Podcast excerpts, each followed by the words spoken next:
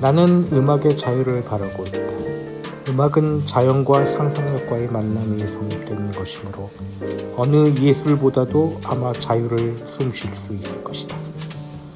프랑스의 인상주의 음악가 드뷔시의 명언과 함께 Jazzholics After Hours 시즌 11 15번째 에피소드 데빅의 재즈 세상 시작합니다.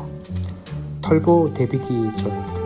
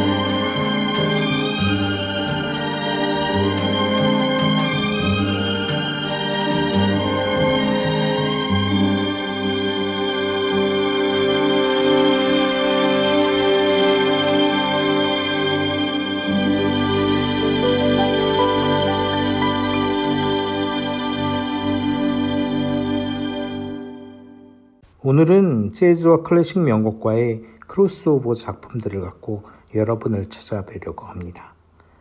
첫 곡은 빌 에반스의 1965년 앨범 Bill Evans Trio with Symphony Orchestra에서 포레의 파반느를 편곡한 작품을 들어봤는데요. 파반느란 16세기 초 스페인에서 유래된 프랑스 궁정무곡을 뜻한다고 합니다. 물론 포레는 이러한 형식을 빌어 그의 작품 가운데 가장 아름답다고 평판이 나 있는 관현악 소품을 작곡했는데요. 진짜 춤을 추기 위한 음악이라기보다는 감상용 무곡을 만들었다고 볼 수 있습니다. 클래식 교향악상과 함께하는 재즈 피아노의 선율이 너무도 잘 어울린다는 생각이 드네요. 첫 곡에 이어서 두 번째 곡을 소개해 드리겠습니다. 처음 소개해드린 명언을 이야기했던 드뷔시가 올해로 죽은 지 100주년이 되는데 그것을 기념하는 음반을 내었던 앙리코 피에르 눈치의 신보 앨범에서 두 곡을 전해드리겠습니다. 앨범 이름은 무슈 클라우드, A Travel with Cloud Debussy인데요. 처음 곡은 리베리의 환상이라는 곡이고요. 두 번째 들으실 곡은 Nuit d'étoiles, 별이 빛나는 밤이라는 작품으로 드뷔시의 소품으로는 무척 유명한 곡입니다. 트리오 구성은 드러머의 안드레 체카렐리, 베이시스트에는 디에고 인베르트가 참가하고 있는데요. 게스트로 여성 보컬 시모나 세베리니가 함께하고 있습니다. 엔리코 피에라눈치가 올해 발표한 인상주의의 대표적 작곡가 드뷔시의 사후 100주년 헌정 앨범에서 두 곡을 들어보시겠습니다.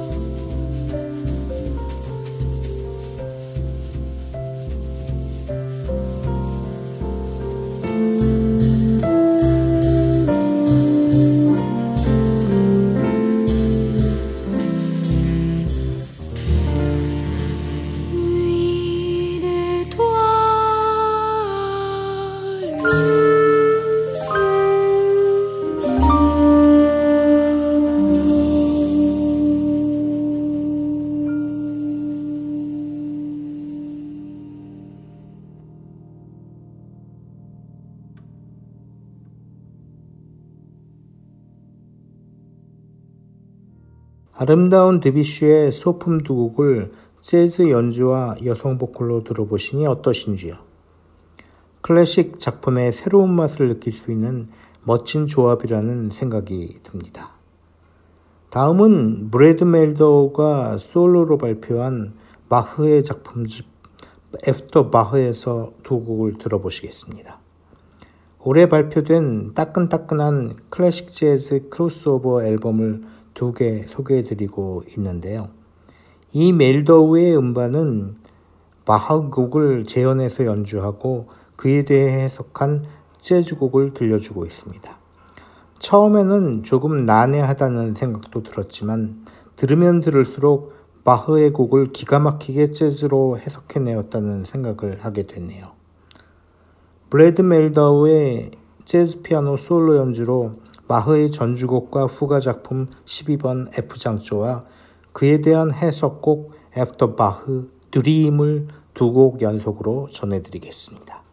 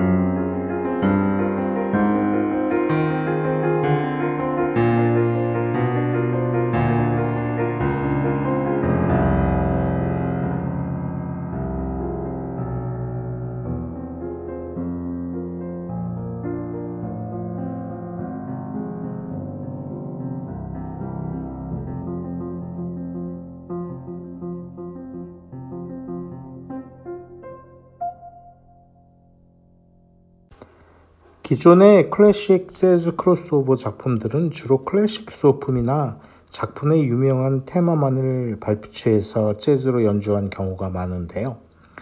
유명 클래식 작품 전곡을 다룬 재즈 음반 가운데 유명한 것은 자크 루시에르 트리오의 바흐 작품집이 있습니다. 바흐의 재즈 연주로 타의 추종을 불허하는 루시에르는 수많은 바흐 작품을 재즈 음반으로 발표했는데요. 이와 마찬가지로 클래식 대곡을 그대로 앨범으로 만든 것이 2015년 발표한 로마 트리오의 비발디의 사계입니다. 일본의 비너스 레이블에서 나온 이 음반은 이탈리아의 재즈 피아니스트 루카 마뉴차가 베이스의 지안루카 렌치와 드럼의 니콜라 안젤루치와 함께 비발디의 사계를 전곡 재즈로 연주한 작품집인데요. 클래식 작품을 유명한 작품을 발췌해서 연주한 것이 아니고 전곡을 모두 다루었다는 데에서 의미 깊다고 하겠습니다. 오늘은 로마 트리오의 사계 연주 앨범에서 콘체르토 number one E장조 작품 번호 8번 봄 first movement를 들어보시겠습니다. 이와 비슷한 컨셉이긴 해도 전곡을 커버한 것은 아니면서 전체 컨셉을 다룬 재즈 앨범도 있는데요. 재즈 피아니스트 케니 베론이 이끄는 더 크래시칼 재즈 쿼르텟의 클래식 작품 컬렉션 가운데서 차이콥스키 작품집을 골라봤습니다. 이 앨범은 호두까기 인형을 전체 컨셉으로 하여 그 모음곡들을 다루고 있는데 쿼텟 구성 멤버가 워낙 거물들이라서 흐트러짐 없는 클래식 재즈 연주를 들려주고 있습니다. 베이스에는 론 카터, 마림바와 비브라폰의 스테펀 해리스, 드럼에 루이스 내쉬가 참가했는데 일찍부터 이와 같은 구성으로 클래식 작품을 자주 연주했던 비브라폰 주자 밀트 잭슨이 이끌었던 Modern Jazz Quartet이 생각나는 것도 우연이 아닐 듯합니다. 2006년 발표한 Play Tchaikovsky에서 호두까기 인형 모음곡 가운데 마르쉐 투쉐 즉 행진곡이라는 곡을 감상하시겠습니다.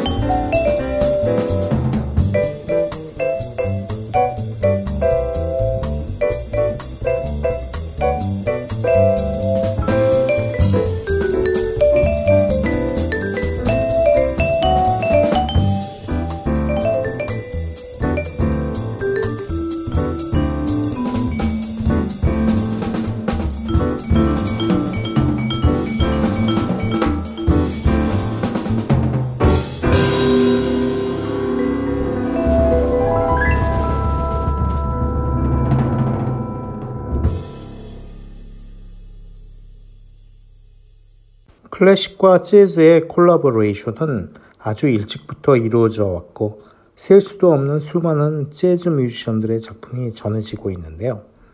특히 재즈로 선호된 클래식 작곡가는 바흐와 쇼팽입니다.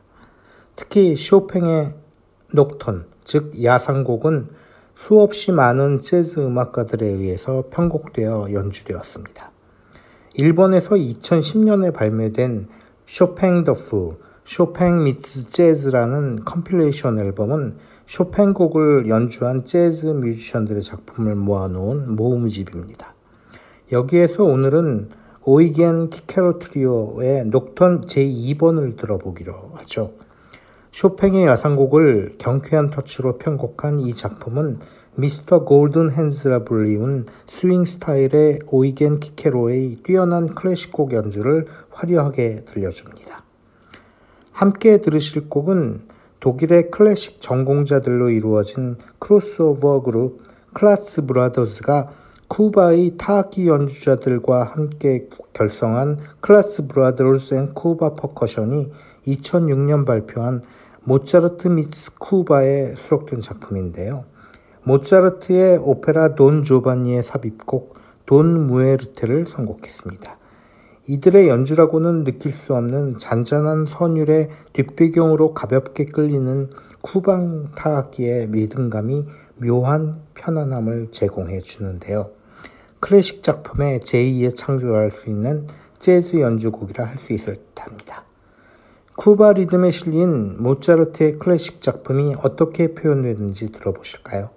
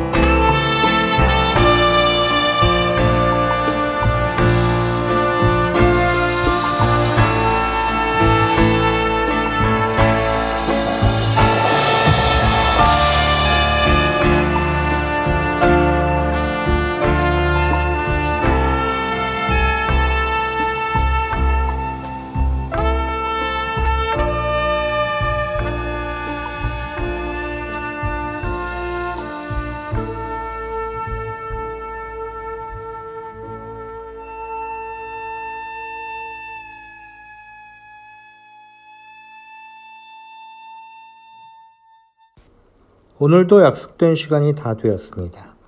클래식과 재즈의 크로스오버 작품을 좀 생소하고 새로운 것들을 위주로 들려드렸는데요.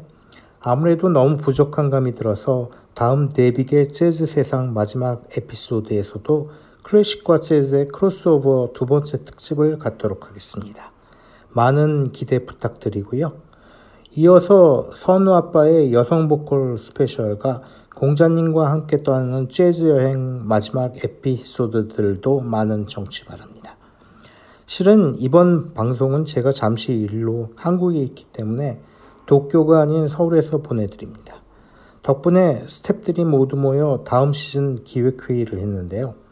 새로운 시즌을 향해 힘차게 준비하는 Jazzholics After Hours 위해서 많은 응원을 부탁드립니다. 마지막으로 Peter Lehel Quartet의 두 장짜리 더블 앨범 Chamber Jazz CD1에 수록된 라벨의 볼레로를 들으면서 마무리를 하겠습니다. 지금까지 방송 프로듀서의 락 PD님이 수고해 주셨고요. 진행의 뮤직 큐레이터 털보 데빅이었습니다. 이번 시즌 데빅의 재즈 세상 마지막 에피소드 방송 때까지 모두 몸 건강히 안녕히 계십시오.